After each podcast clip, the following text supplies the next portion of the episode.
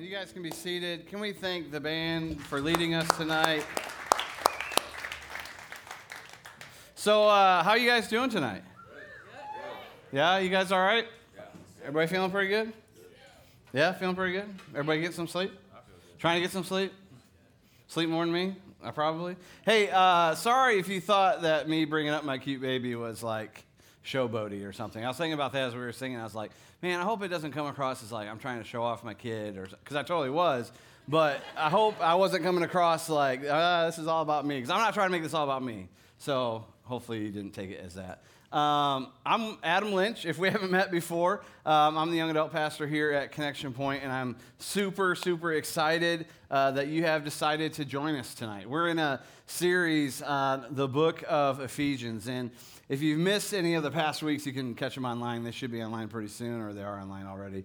But last time we talked about what did we talk about? We talked about God's power. We talked about how God has given us power through his son Jesus, and do we access that power? And so tonight we're going to be looking at Ephesians chapter 2. And so if you have your Bibles, whether a digital version or a paper version, please open up your Bibles to chapter 2 of Ephesians, and we're going to start in verse 1. Last time we were together, I talked about how, you don't put it up there yet, I talked about how Paul wrote this letter, Ephesians, to the church in Ephesus. And he was basically telling them, hey, these powers that you're worshiping there in Ephesus are not, they're not greater than Jesus. Like, you're falling for this false god. And so we also talked about how the book of Ephesians is basically broken up into two different chapters, or two different halves. The first three chapters are talking about God's power and having power in Jesus, and the second half is about living gospel living. And so tonight we're going to be looking at four different points. I have four different points. I'm going to talk for 2 hours. I'm just kidding. No, I'm not going to talk for 2 hours. I'm going to talk for like 20 minutes. But I got 4 points, and I'll just be up front with you. The first 3 points are setting up the last point. Like, I'm trying to take you someplace through the entire chapter of chapter 2 of Ephesians to get to the last point, okay? So I'm going to try to fly through the first 3 points to really get to the last point. And if at some point you're offended, I apologize. And we can talk later, but okay, so let's go. So Ephesians chapter 2, verse 1. Are you there? Give me a nod. Give me a little something. I need to, okay. People are there. Okay, good. Let's go. Ephesians 2, verse 1 through 3. Verse 1 through 3 first. As for you, you are dead in your transgressions and sins, in which you used to live when you followed the ways of this world and of the ruler of the kingdom of the air, the spirit who is now at work, and those who are disobedient. All of us also lived among them at one time, gratifying the cravings of our flesh and following its desires and thoughts. Like the rest, we were by nature deserving of wrath. Okay, so the first point that you need to know tonight is that we were once dead. All of us in this place tonight are in one of two places, okay? We're in one of two places. You're either alive in Christ or you're dead in your sins. Like, that's just fact. Like, that's just fact. You're either dead in your sins or you're alive in Christ, Paul's saying. In verses 1 through 3, Paul's talking about disobedience and how those, he's saying that these people that he's writing to in Ephesus, how they used to live in disobedience, how they used to live like the rest of the world. And if you're here tonight and you know Jesus, like, we all were in that place at one time as well. We were all following the desires of our flesh at one time until Christ made us alive. Yeah. I mean, I know I did that. Like, drinking, partying, girls, whatever. Like, I did anything that my heart desired because I didn't know Christ. Like, my heart was dead. I was following the sinful nature. And all of us who follow Christ did that at one time. So Paul is telling these Ephesians, like, hey, you have to remember that you were once dead in your sin. Does that make sense? Like, he's saying you have to remember you were once dead in your sin. Second point. I told you I'm going to fly. Second point is Christ opened our hearts to receive his grace. Write that down. Christ opened our hearts to receive his grace. Ephesians 2, verses 4 through 5, Paul says, but because of his great love for us, God, who is rich in mercy, made us alive with Christ even when we are dead in transgressions. It is by grace that you have been saved. Now, I just wonder if you're here tonight and you know Jesus, like, do you remember who you were before you knew Christ? Do you remember the person that you were before you knew Jesus? Do you remember how you used to act before you knew Jesus? Yeah. But did you know now, like, he has made you alive in him? Okay, so I shared this illustration a couple of years ago, and if you remember, I'm sorry, I'm kind of recycling something, I guess. But so you guys all know what a caterpillar is? Yeah? Raise your hand if you know what a caterpillar is. It looks kind of like a worm, green or a different color, I guess. Kind of like moves on the ground. So, like, these caterpillars are like, they're weird, right? So they go through this thing like called a metamorphosis, you know, where they're like a caterpillar, and then they go in a cocoon, and then they become a butterfly. Like, you guys know all about this, right? Like, you don't have to be like a nature person to know this. It's kind of like common knowledge. My wife's really scared of butterflies. Don't know why. It's something really weird. I think it's the wings. I think something with wings. I don't know. Birds, maybe? I don't know. Anyways, so butterflies. So like, okay, so caterpillars, right, have this metamorphosis. You're laughing, it's fine. They have this metamorphosis, go in a cocoon. How crazy is this thing that is like once crawling on the ground, like goes into this like cocoon, like, I don't know if they sleep in there. I don't know what they're doing in there. Are they hibernating? Do you know? Does anybody know? Nobody knows. Nobody. What? They're restarting. Yeah, so like stuff's happening in there. And then like they have this metamorphosis and they totally change and they turn into a butterfly. That's amazing, right? Like, it's so cool. And like I use this illustration because like, that's how our life changes with Jesus. Like, we are a caterpillar crawling on the ground, dead in our sins, and then we have a metamorphosis, a change, because Christ enters our life, and then we turn into butterflies. That's just weird. That's a weird analogy. I mean, you're supposed to laugh at that point. Okay, okay. So you're not really, but like there's that change though. Like, you were once this one thing, and then you know Christ, and you become something else. Like, there's this transition in your life when I don't know Jesus to now I know Jesus. There's a metamorphosis. There's a change. There's a moving in direction. And there's just some of us who are in here tonight who have had this metamorphosis where you are actually like a butterfly, but you're still crawling on the ground like you're a caterpillar. You're still living in this old life, not realizing that you've been made new in Jesus. Ephesians 6 says, and God raised us up with Christ and seated us with him in the heavenly realms in Christ Jesus. Okay, you're going to have to really put on your thinking caps, okay? Think with me.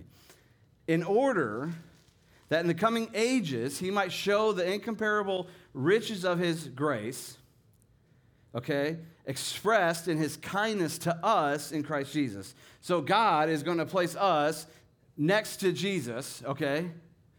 Verse 8, for it is by grace you have been saved through faith, and this is not from yourself, it is a gift from God, not by works, so that no one can boast. Okay, so point number one here is that he loved us so much that he died for us.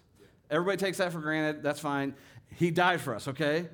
Romans 5:8, but God demonstrates his love for us in this, that yet while we were still sinners, he died for us.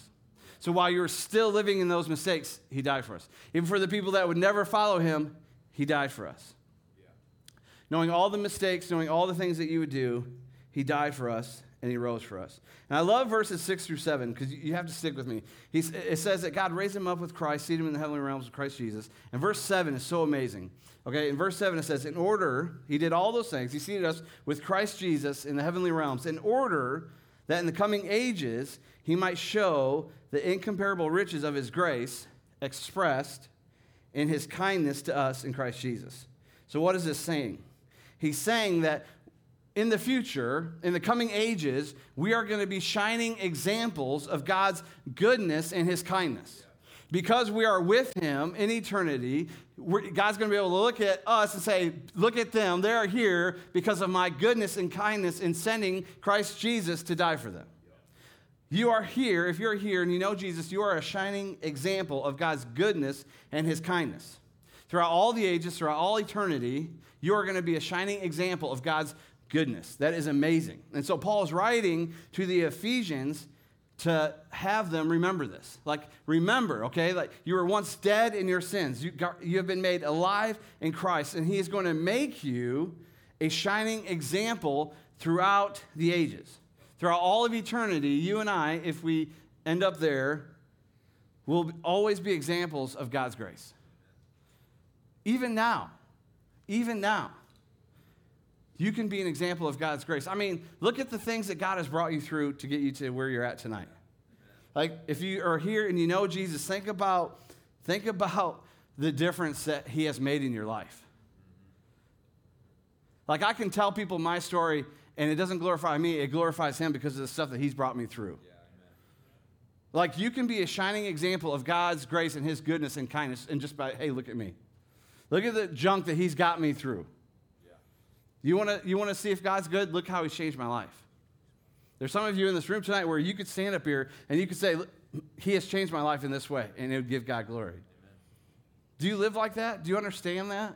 And so Paul is saying all this to the Ephesians to get to remind them of who they are and what they've been through and what they've gone through to get to where they're at. So then he gets to Ephesians 2, verse 10, okay? And so he says, with all that has happened, since you were dead in your sins, he made you alive in Christ.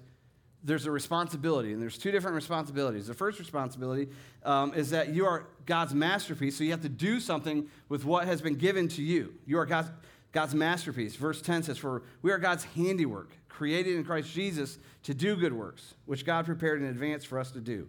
Did you know that God created you to do good works? Did you know that you were saved for more than just being saved? Like, did you know that he changed your life for more than just, for just, you know, being a Christian?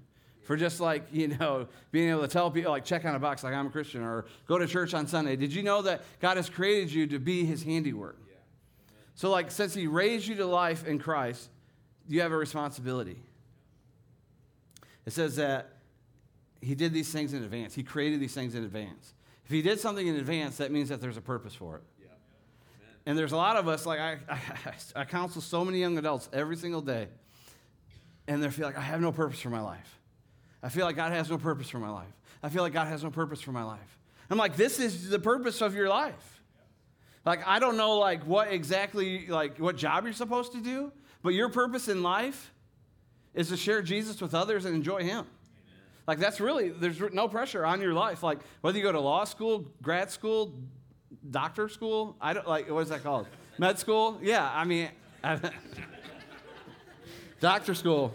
I have a master's. It's fine.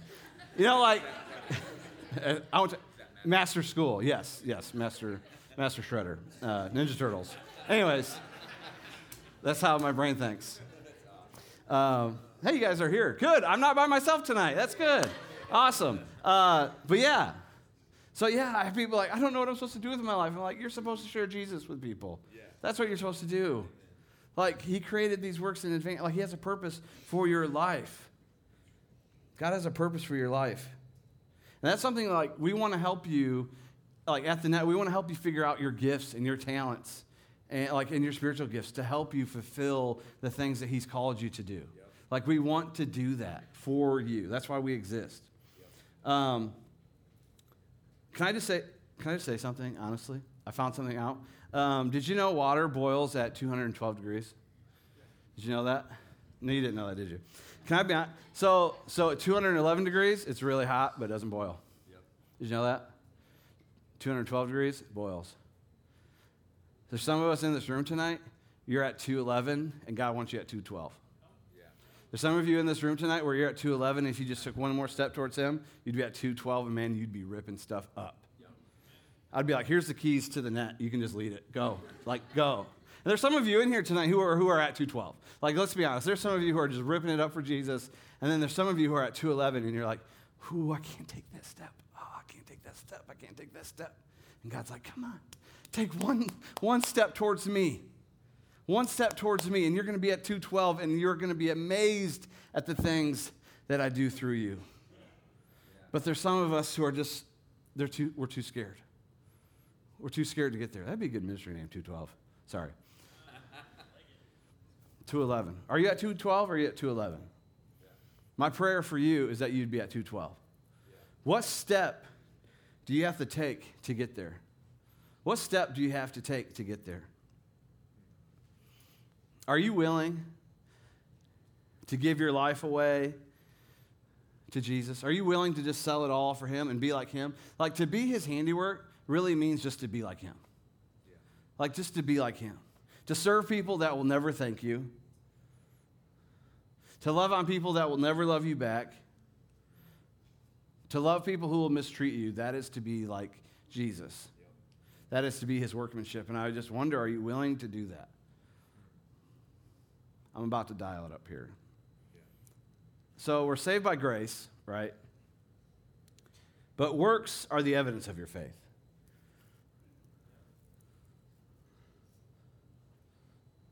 You're saved by grace. But works are the evidence of your faith. James 2. James is the book of the Bible, New Testament. James 2 says, 2:20, says, "You foolish person," not you, this is the people he's writing to, "do you want evidence that faith without deeds is useless? Faith without deeds is useless. Was not our father Abraham considered righteous for what he did when he offered his son Isaac on the altar? You see that his faith and his actions were working together, and his faith was made complete by what he did." See, that's how some of us are in here tonight. We're saved. We're going to go to heaven. Woo, got fire insurance. But there's really no evidence of our faith. James is saying, like, faith without works is dead. Like, there's no evidence of the faith. And the Bible would say, like, that's called not producing fruit. I just wonder, in here tonight, like, are you producing fruit? Is there evidence of your faith? Like, would your friends know that you're a follower of Jesus? That sounds weird. I don't know. I mean, would they know that you're a Christian? Would your mom and dad know? Would your brother know? Would your sister know? Would your friends know? Would your boyfriend know? Would your girlfriend know?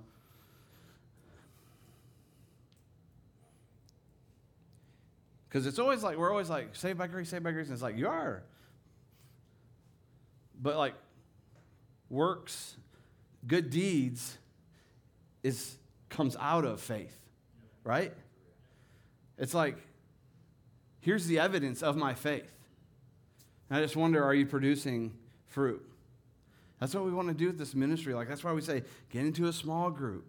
Help lead a small group. Or get a mentor. Like, we want to help you get from here to there in your relationship with Jesus. We want to get you from 211 to 212. Yeah. You know, because, like, it's my job. Like, I am so obsessed with this. I'm just going to talk real. Like, I am so obsessed with wanting to get you from here to there. Like, I've seen so many successful stories in this room. Like, I look around, God has done so many amazing things. But, like, I can't want it for you. Yeah. You know, it's like I talk about working out, and people are like, Casey Pompey's like, "Hey, let's go work out at 6 a.m. I'm like, no. Like, he can want it as much as he wants for me, but I'm not going to do it. Like, he can't physically lift up the weights for me. That'd be awesome if he could. I would pay him so much money to do that.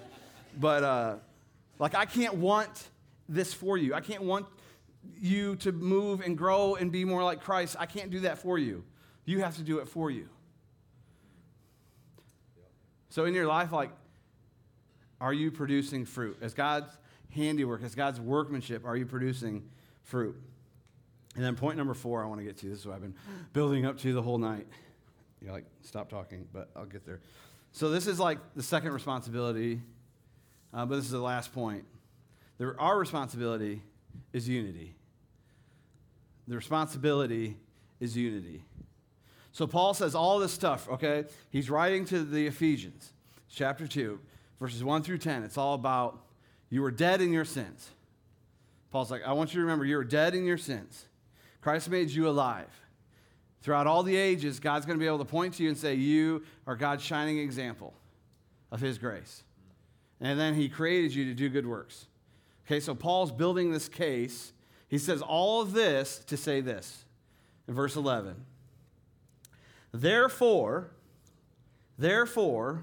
because of all the stuff I just said, therefore, remember that formerly you who are Gentiles by birth, Gentiles basically like non-Jew, by birth and called uncircumcised by those who call themselves the circumcision, which is done by, or is done in the body by human hands. Remember that at that time you were separate from Christ, okay?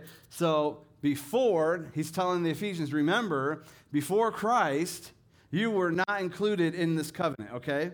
You were separated, excluded from citizenship in Israel and foreigners to the covenants of the promise, without hope and without God in the world. But now, in Christ Jesus, you have you who once were far away have been brought near by the blood of Christ, okay? So he's saying, okay, so before Jesus, remember, before Jesus, you were excluded because you were part of the uncircumcised. And I could talk about that another time. It's kind of a weird, like, basically, in the Old Testament covenant, God's Old Testament covenant was with the Jews was circumcision. I don't know why he chose that. It's kind of, we can talk about that. We can talk about that some other time. I don't want to talk about circumcision. Well, up here, I probably said circumcision like 20 times already. But basically, he's saying, oh, man, I'm so ADD. Anyways, so basically, he's saying, so like you were excluded. You were excluded from the promises of God.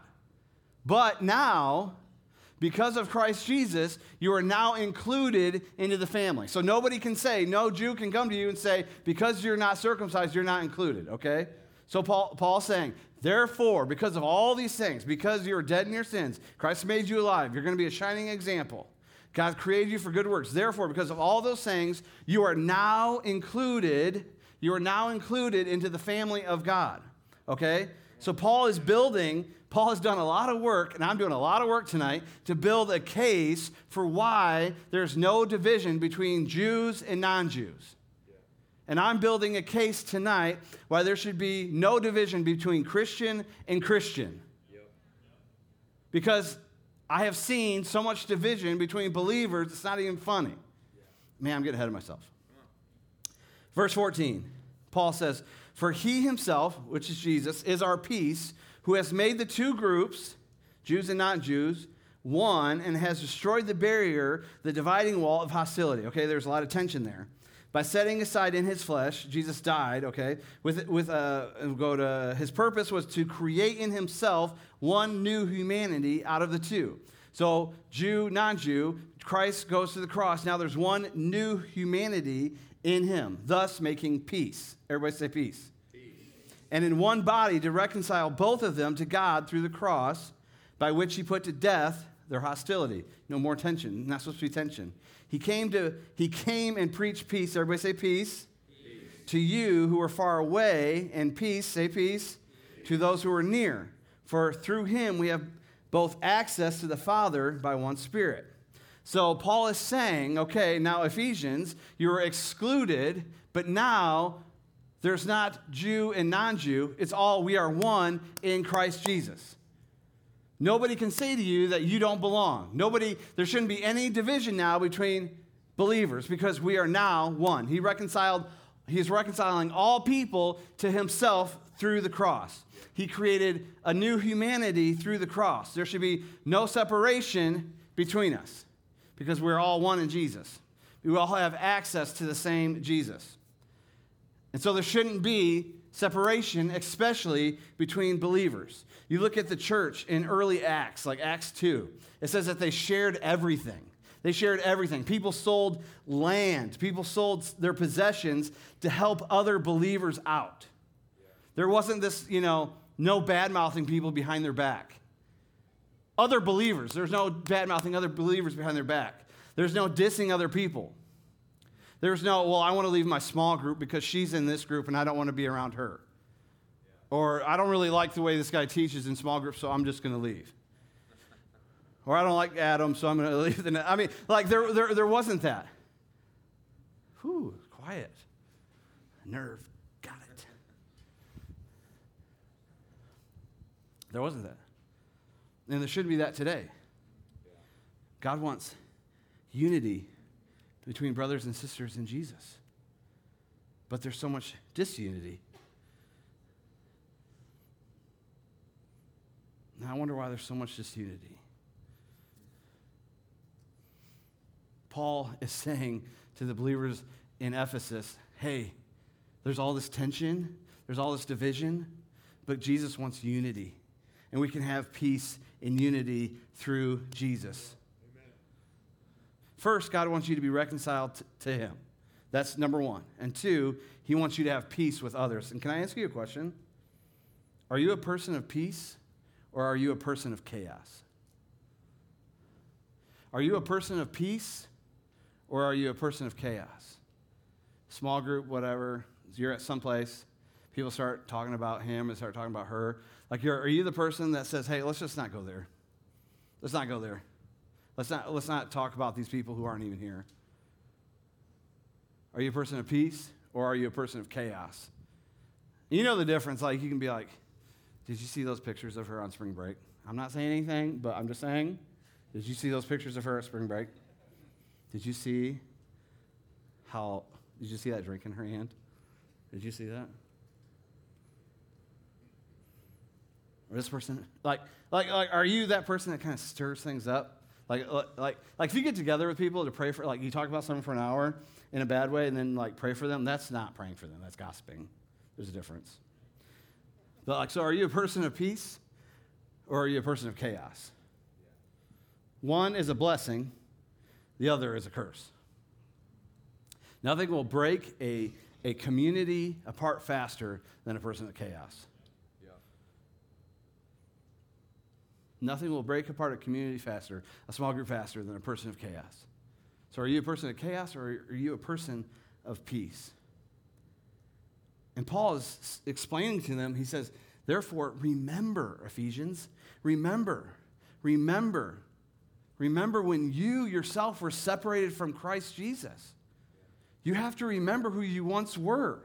Like, Paul lays out all this work.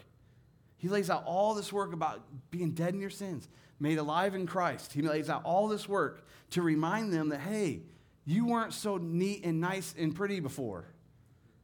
And you have been made alive in Christ and renewed.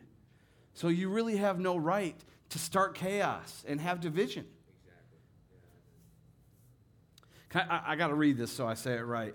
But he's trying to say, remember, because the privileges, I have to read it, or I'm going to say it wrong. The privileges which the Ephesians, us, and even us, now enjoy would be appreciated all the more if we reflected carefully upon the spiritual condition from which we have been rescued.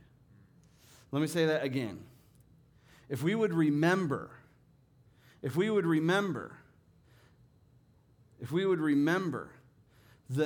our spiritual condition before Jesus rescued us, we would enjoy the privileges of knowing Jesus even more and more and more. Yeah. Yep. If we would remember what Christ has brought us through to get us where we're at, I guarantee you we would extend forgiveness quicker. Yeah, Paul's like, remember this, because you're going to need to forgive people quick.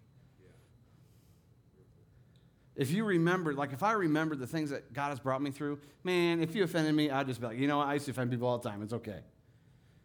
But how many of us have forgotten what Jesus has done for us, and we hold on to bitterness and we hold on to unforgiveness? How many of us have forgotten what Christ has done for us and we have no patience with anybody?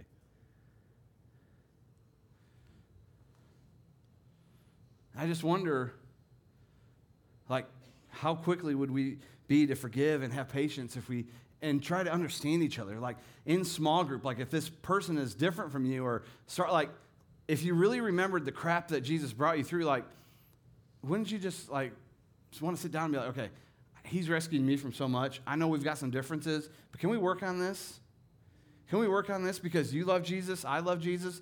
Let's love, like, we don't have to be best friends, but there should be harmony and unity between us. You know what I'm saying? Yep. And okay. So yeah. So how quickly would we be to extend forgiveness if we remembered the things that Jesus brought us through? And friends, I say this with the most amount of love that I can in my heart, but there are people who are absolutely torching other believers with their mouths. There are people who are absolutely torching other believers with their mouths. And I say this with the most love. But if you say you're a believer, then prove it by shutting your mouth. Yeah. Yeah. And I say that with the most love, and that's the thing I knew that would offend people. Like, if you never come back, I'm really sorry. But if it offends you, it probably applies to you. Yeah. Ephesians 4:29 says, do not let any unwholesome talk come out of your mouth, only that which is useful for building others up. Yeah. That's a tough one. Yeah. And, like, it offends me, so I know it applies to me. You know, like, this is tough for me. We have to be agents of peace. We have to be people of peace, not agents of chaos. Yep. So Paul reminds us, like, through all these things, Jesus is our peace. And so we first find peace with others by finding peace with Jesus, okay? So I said it like this, kind of a clever way. If it's not clever to you, then it's fine. I just worked really hard on it. Let me say this, okay, first. Vertical peace, okay, vertical peace with God is foundational to horizontal peace. We cannot have peace with others if we do not have peace with God. Yeah. Man, I worked for like 20 minutes on that, and nobody cares. Thank you, 3 people. I need affirmation. My wife's been busy with the baby. Doesn't give me affirmation. So I'm in affirmation mode. I'll remember it. Thank you, sir. Thank you. Second, okay, so does that make sense? Vertical peace is foundational to horizontal peace. Can't have peace with others. So peace. Okay. Horizontal peace. Is this horizontal? Peace is the testament of vertical peace. Okay, you don't have to clap for that one. Gosh. But let me say this, okay? Horizontal peace, this is true though. Horizontal peace is a testament of vertical peace. That's okay. I'll answer it. Hey, how are you doing? How are you doing with that? Like, I know we can kind of laugh and stuff, but does that describe your life? Like, do you have horizontal peace in your life? Now, there's always going to be things that, I mean, we're going to, you know, bump up against each other. That's fine. And we're going to talk things out. But, like, how are you doing with this stuff? Do you guys, I'm going to ask the band to come up. Do you guys know what the fish symbol is, the Jesus symbol? You know what I'm talking about? It's like, can you see what I'm doing in the air? Okay. People have it on their cars. Oh my gosh, dude! Whoever did that, good job, man. So that's the Jesus. That's the fish symbol, okay? And that's like not just a bumper thing. Like this. This is so like first-century Christians would do this, okay? So when they're threatened by the Romans of persecution, Christians use this fish mark.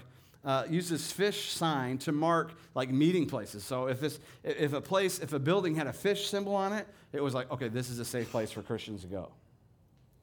They'd put it on like tombs of Christians, meeting places. It was a way to distinguish between friend and foe. And according to several ancient stories, when a Christian would meet another stranger on the road, the Christian would sometimes like get down on a knee and draw like one arc of the fish, and if the stranger would do the same thing and create their own arc, they'd say, okay, this is a friend. But if they didn't, they'd say, okay, this person might be someone who would persecute me, so they would walk away. They would know that they're not in good company. But if they would bend down, do the fish symbol, and the other person completed it, they're like, okay, this is a friend. This is a safe place. Guys, we could have that fish symbol on our cars. We can have it on our house. But if we're not a safe place for other Christians to come to, what does it matter? What does it matter? And so can I ask you the question, are you a safe place for other believers? Like, are you a safe place for someone to come to with their junk? Or do you take their junk and then go tell Sally, if there's someone named Sally, I'm sorry. But like you go tell Sally, like, here's blah, blah, blah, it's junk. Like, are you a safe place? The way in which we talk about one another and treat one another as Christians will speak more to the world about our faith than reciting 100 scripture verses. Honestly, I've been through undergrad for Bible stuff, I've been through seminary, like all the Greek, Hebrew, all that stuff, and like none of that impresses me if you're not like loving to other people. And nothing will tell an unbelieving world more about who you are in your faith than how you treat other Christians. Like I don't care if you can recite Revelation. if you can't love your person in your small group. Let's be real. Like, who cares if you can recite all that but have no heart, have no love for your brother or sister in Christ? And I just want to say this, like when I was writing this week or whatever, I was like, God, I don't want to say this. But I wrote it down, and I think I'm going to say it. Yeah, I'm going to say it. There's some of us in this room tonight. You're kind of baffled by like why some of your non-Christian friends haven't made more progress towards following Jesus. And I really believe it's because they've heard how we have talked about Christians, about the church, the Big C church, pastors, and they're like, why would I ever go to church? If the way you talk about it is terrible, why would I ever go there? Like, if you told me about a restaurant that you're like, oh, the waiters were rude. The waiters were rude. The food came out cold. Would you ever go to that restaurant? No. But some of us are sitting in here tonight, and we're absolutely shocked that our non-Christian friends don't love Jesus. And I just wonder if it's because of how much we trash the church, how much we trash other Christians. Because I promise you this, once someone knows you're a Christian, there is a target on you, and they listen so close. They listen so close. And P.S., when you criticize the church, not Connection Point, but like the Big C church, like the overall nation church, like, you know, like I do it all the time. Like, oh, they don't know what they're doing. Multi-site, they don't know. Multi-site, why spend so much money on a building, Neil? Jeez, OP, I can't believe that. Adam didn't talk. Anyways, like when you criticize the church, you criticize Jesus' bride. The Bible says that the church is his bride, and he's the bridegroom. And so when we criticize the church, we're criticizing his bride. And I know how I would react if you criticized my bride. Good luck with him. And PSSS. How do you say it? PSSS? One more thing. Like PSSS. If you aren't actively in the fight trying to change things in the Big C church, and you're not contributing, then sit down and please be quiet. Like, if you're not active in this fight, then please sit down and stop talking about it, because all you're doing is making it harder to reach people for Jesus. You're making our job harder. It's like looking at a dirty microwave, right? Like, you can look at a dirty microwave and just be like, oh my gosh, that thing is so dirty. That microwave is so gross. That microwave, man, the kizzy, the popcorn residue, the spaghetti residue, man, there's this ravioli residue. I like Italian food, I guess, and popcorn. But, like, you know what I mean? Like, you can look at a dirty microwave and be like, and you could talk about it for hours and hours and hours, but talk ain't going to clean up any microwave. So you can talk about the church, talk about how I should do things different at the net, how leaders should do different at the net, this should be different, the church isn't doing this, they're not reaching these people, blah, blah, blah. If you're not doing anything, shut up. Yeah. Shut up.